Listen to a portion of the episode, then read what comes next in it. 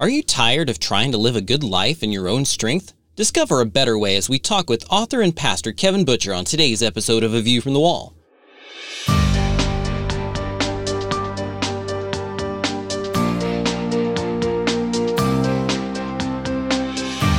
Join I Am a Watchman Ministries managing editor Joe Kerr with co host Dylan Burrows, bringing you a fascinating discussion regarding the importance of Bible prophecy and Christian living today as it relates to our responsibility as believers to be watchmen.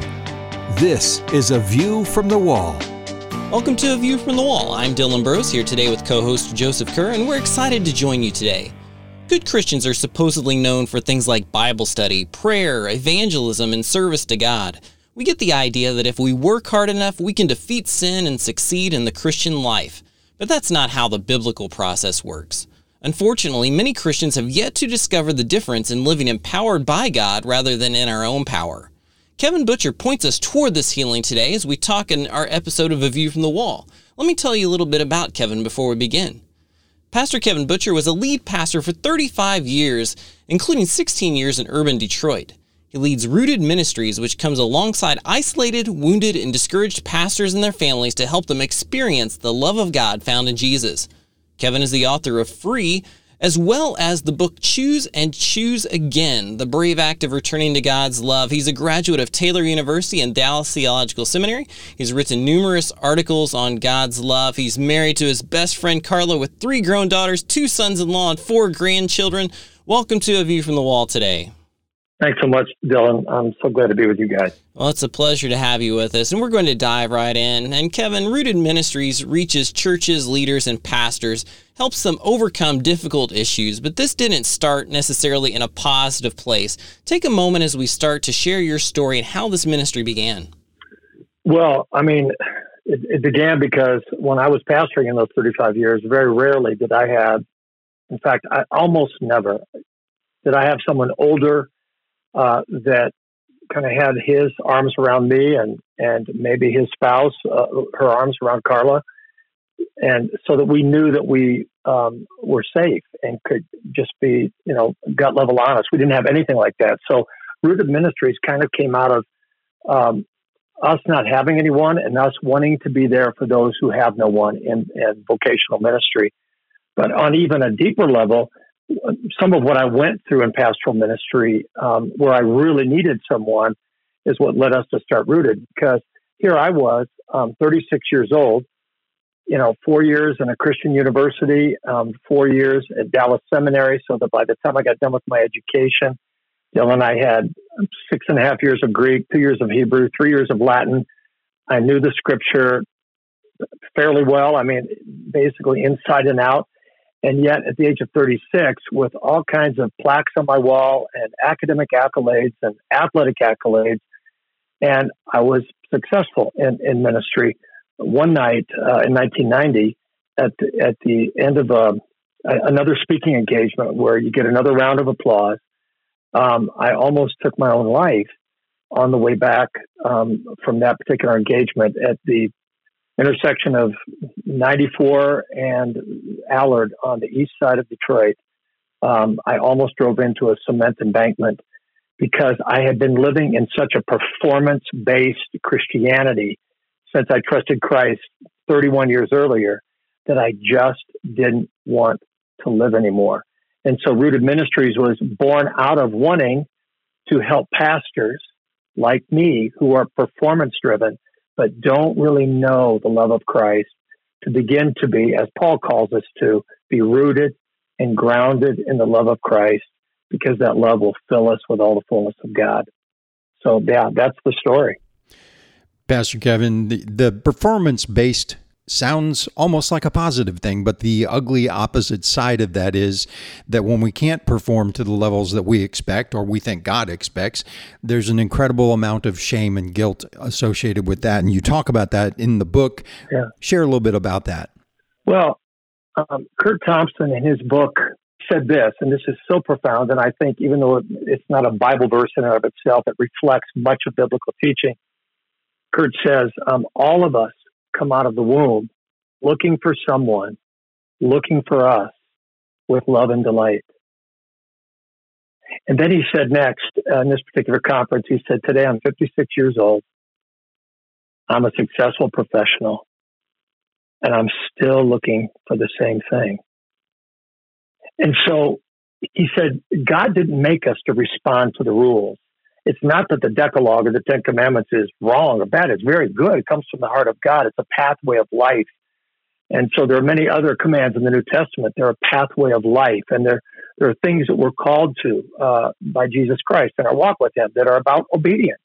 And there is a thing called sin, and there's a thing called virtue. And and yes, we get all of that, but we're not made to respond to a list of those virtues or a list of those commands. Curt Thompson's point is, is that we're made to respond to love. And, and I think uh, this is one of the reasons why Jesus, in, in his last night on the planet, um, in a verse that one commentator I found from the mid 19th century, he called this verse the closest thing to an ethical command coming out of the mouth of Jesus in the entire Gospel of John.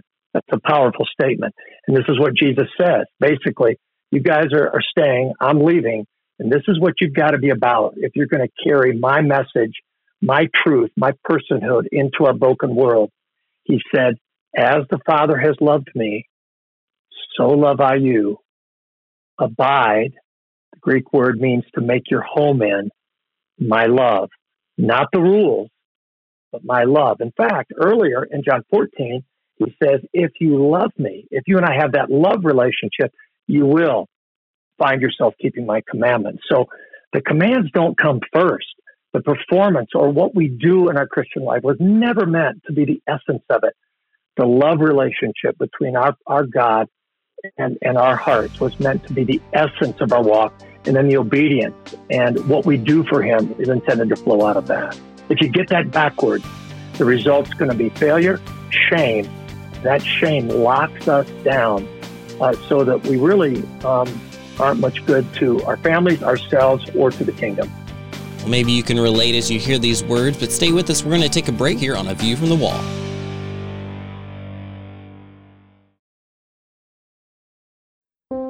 A View from the Wall comes from I Am a Watchman Ministries, established to help individuals know the love of Jesus, enter into a relationship with Jesus, live for Jesus, tell others about Jesus, and prepare for the imminent return of Jesus.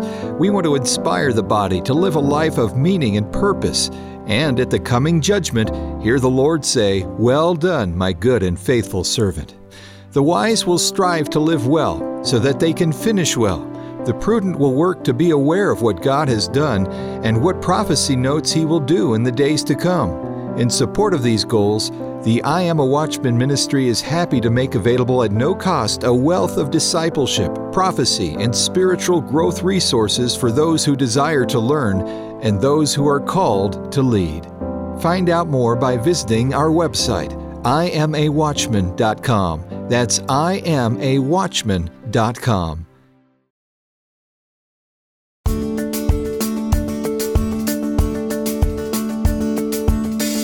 Welcome back to A View from the Wall. As Joe and I talk with Kevin Butcher about reviving a right relationship with God, we want to talk more about his latest book.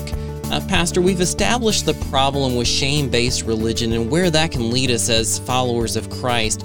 But what is the answer? How do Christians revive this right relationship with God, especially when we're feeling burned out or when life seems so hopeless? Well, I can tell you what my pathway was. I had to first get honest that whatever I had tried to fill that vacuum with, and Paul talks about that emptiness, and some of it was Christianity and some of it was good stuff, but nothing is intended to fully fill our hearts except for the love of the Father through Jesus Christ, his Son. So, first of all, I, I think we just have to get honest, take off the mask and say, not what we wish was going on in our lives, but this is what's really going on. And for me, I was kind of forced there um, because I wanted to kill myself. And so I had to ask God, I've got everything, but I've got nothing. So what is it? And um, actually, what happened for me, uh, brother, is that I, I got a copy. Somebody gave me a copy of Brennan Manning's The Ragamuffin Gospel. And getting honest, saying I'm empty, that book, I, I read that book and had, I wept all the way through it and had my first experience with the love of God through Christ a genuine experience of knowing that He loved me since I was five years old. That's a long time to live without that love. And then I think after getting honest, we've got to do as I did, as I was forced to do, is run to the Father like my little girls used to run to me when they were hurt back in the day when they were small. They would come to me and pour out their pain on my chest, many times with real tears. And then after a while, they will have received from me what they need and, and go out and play and live their lives again.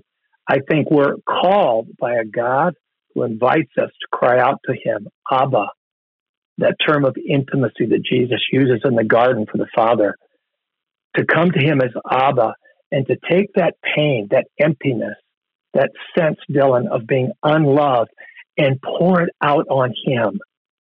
Isaiah 61 says that he will not turn us away, but he will slowly but surely begin to give us beauty for our ashes. He'll begin to give us joy for our mourning. He will literally begin to fill us up with that love and let us know as an individual son or an individual daughter that that voice of shame from hell is a lie, that his words for us are, You are my beloved daughter. You are my beloved son in whom I am well pleased. And then finally, I think the body of Christ, the church, is meant to be a repository of that love. That's why Paul says in 1 Corinthians 13 to the body of Christ, if you have all knowledge and all faith, but you don't have this love, which is heals everything, you've got nothing.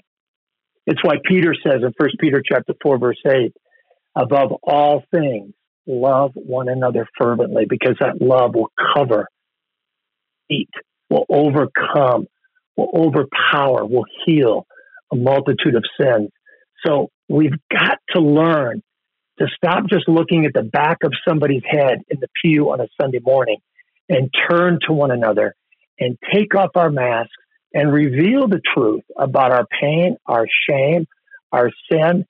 And, and even the neurobiologists, Dylan, tell us that when shame that damages our, literally damages our limbic brain, our limbic system, when we open up about that shame, that love will begin to heal that shame and literally begin to create new neural healing pathways in um, in our brains so it can't just be about hearing words. It's got to, of love. It's got to be about embodied love in the body of Christ, which is intended to heal us from a multitude of sins. Pastor Kevin, you spent some time talking about spiritual disciplines, and you mentioned that we can get bogged down in the practices so much that we miss the principle of love and how God meant for us to interact with that talk about spiritual disciplines, kind of the way they apply to both sides of this discussion, the good and the bad, and, and how we can apply those to our life and, and where we can get off on them and they actually become a burden. Yeah, of course, discipline is important. It is. But in intimate relationship, like with my wife, yes, I have to be disciplined to, to create space for us to get together and whatnot. But more than anything, my love for her causes me to be desperate for her. And so, in our relationship with God, I mean, when David in Psalm 42 says, As the deer pants for the water, so my soul longs after you, oh God. He's not really thinking much about discipline, bro. He's talking about how desperate he is to know the God whose love will fill him up from the inside out.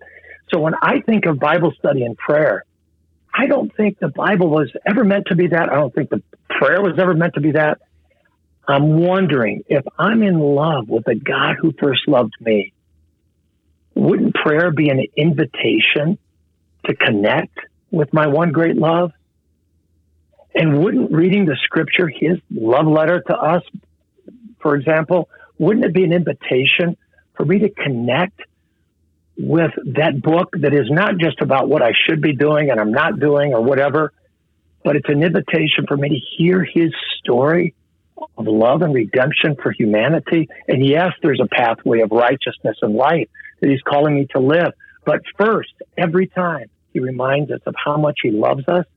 So to be honest, Dylan, uh, I don't ever read the scripture unless I want to. And here's the deal. I want to a lot, Well, that's so well said. And we have about a minute until we go into break. For those who are just learning about you in this book, tell them what they could find when they read it. I think many will find a piece of their story. And I think I packed it with scripture because I wanted folks to know this isn't some pop psychological view of the Christian experience. Yes, there's many stories, including my own, of folks who have been shut down from all walks of life by um, what I call just do it Christianity. You know, just study harder, try harder, go to church more, and get it done. But what you'll find is the Word of God is inviting them into an intimate love relationship with Jesus that will not lock them down in shame. It will begin to set them gloriously free. You've been listening to Kevin Butcher, but there's so much more. Stay with us here on A View from the Wall.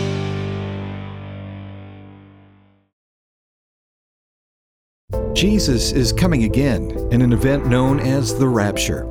You may be ready, but are your friends and family spiritually prepared for the coming of the Lord? We've created a new resource to help you help them. It's called the Rapture Kit. Rapture Kits are designed to help believers reach out to those lost before the rapture and provide spiritual and practical information for those still here afterwards. Included in the Rapture Kit is a wealth of information on what the rapture is and how to prepare for what is to come. The Rapture Kit also includes several Bibles, ebooks, audio, and video sermons on prophecy, apologetics, the Christian walk, and discipleship material, all preloaded on a 32 gigabyte flash drive warn the lost about the coming rapture, and help individuals in the post rapture world be drawn to Christ, equipping them to become the next generation of Christ followers and ministry leaders. Learn more and order at rapturekit.org.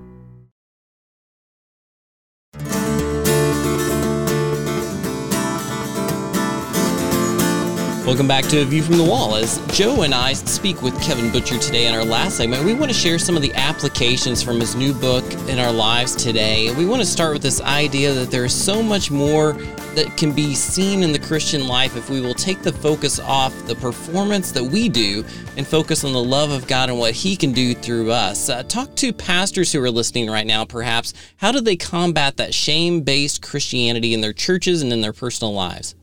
Well, I guess, much like in my own journey, I think pastors have to get honest. And again, I don't think they have to get near suicide like I did, Dylan, but I, I think they have to come to the place where they say, I'm worn out. Not from fighting the powers of darkness. That is going to tire us, of course. I'm worn out from just trying to walk with God. I'm worn out from trying to spin all the plates of the Christian experience and make all these folk happy. I'm worn out from my life being about performance.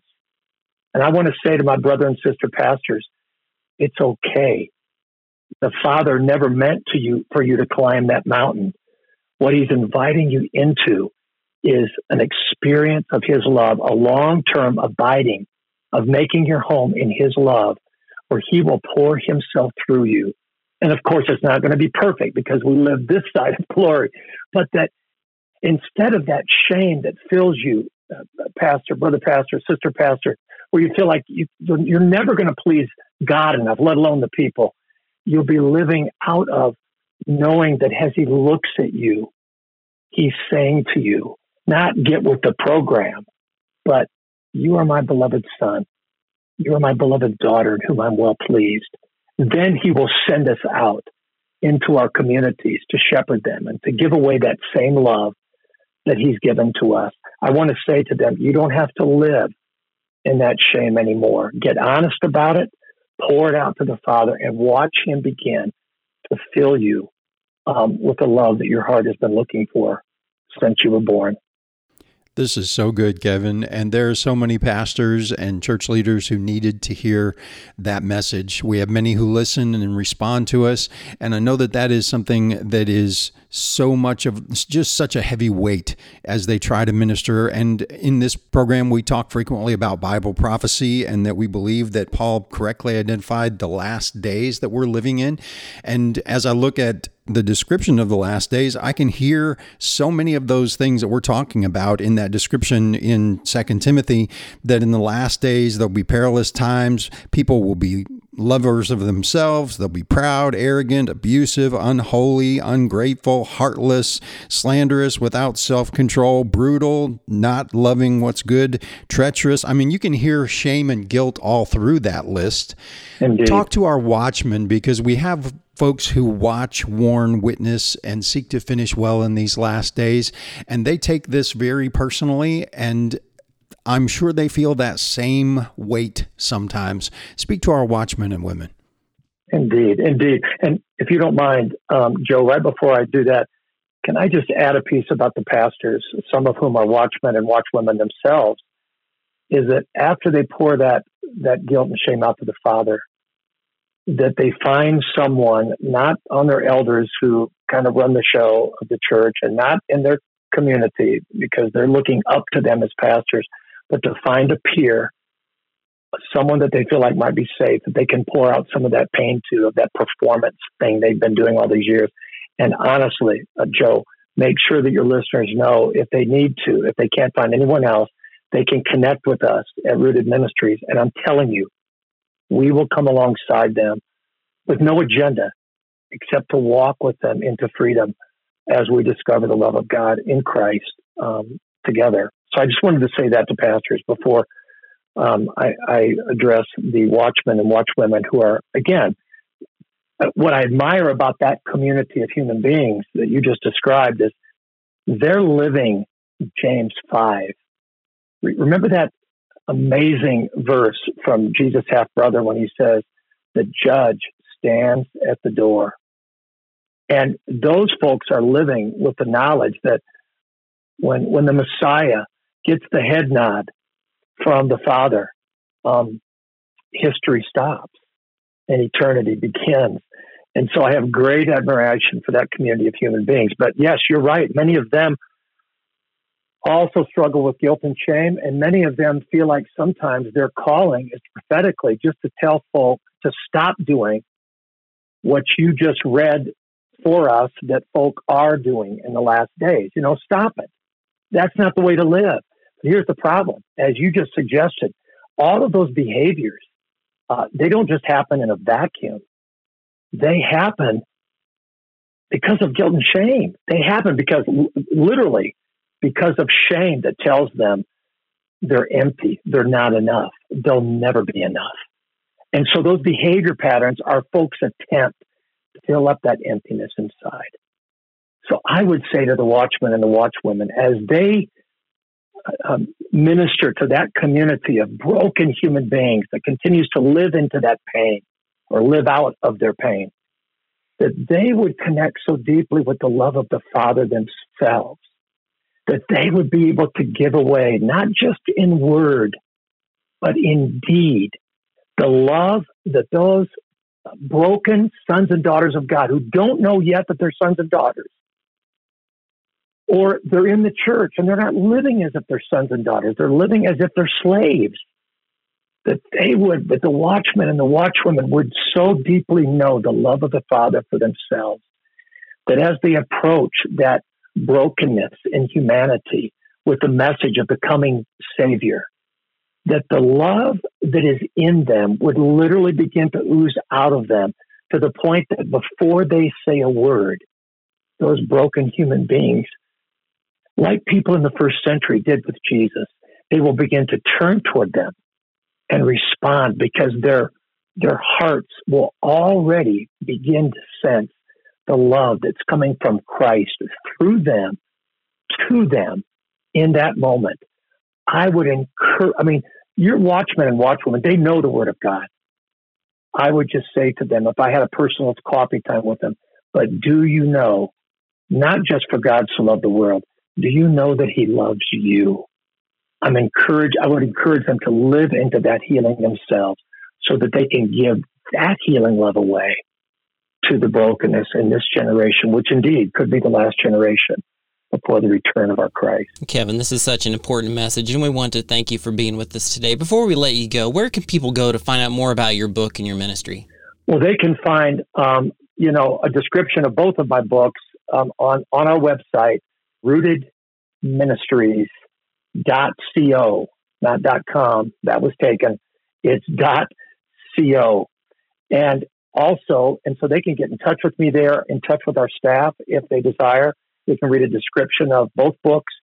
They can also find both books on you know Amazon, Christian book distributors, Tyndale Publishing, which is my co-publisher, NavPress Publishing, uh, or any of the distributors, and many times even in bookstores. And if they do not have the funds, I want to make sure this is really clear, Dylan and Joe. If they don't have the funds, please have them reach out to the website. They can get in touch with me there personally. I will make sure, if they desire, that they can get a copy of one or both of, of the books, these books about the love of the Father for them.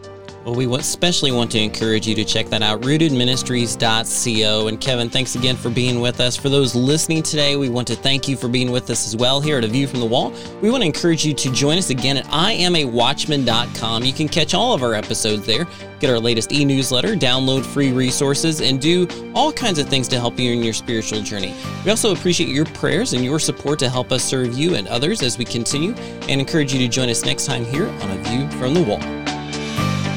A View from the Wall, in association with I Am a Watchman Ministries, exists to equip a worldwide audience with biblical truth, sharing it with others, and being prepared for Christ's imminent return. The team seeks to encourage, inspire, and equip watchmen for such a time as this. For information about the ministry and upcoming events, visit iamawatchman.com. A View from the Wall is made possible by the team of dedicated pastors, editors, and the many contributors of I Am a Watchman Ministries. To support our efforts, give online at iamawatchman.com and click on the donate button. Thanks for listening and join us again next time on A View from the Wall.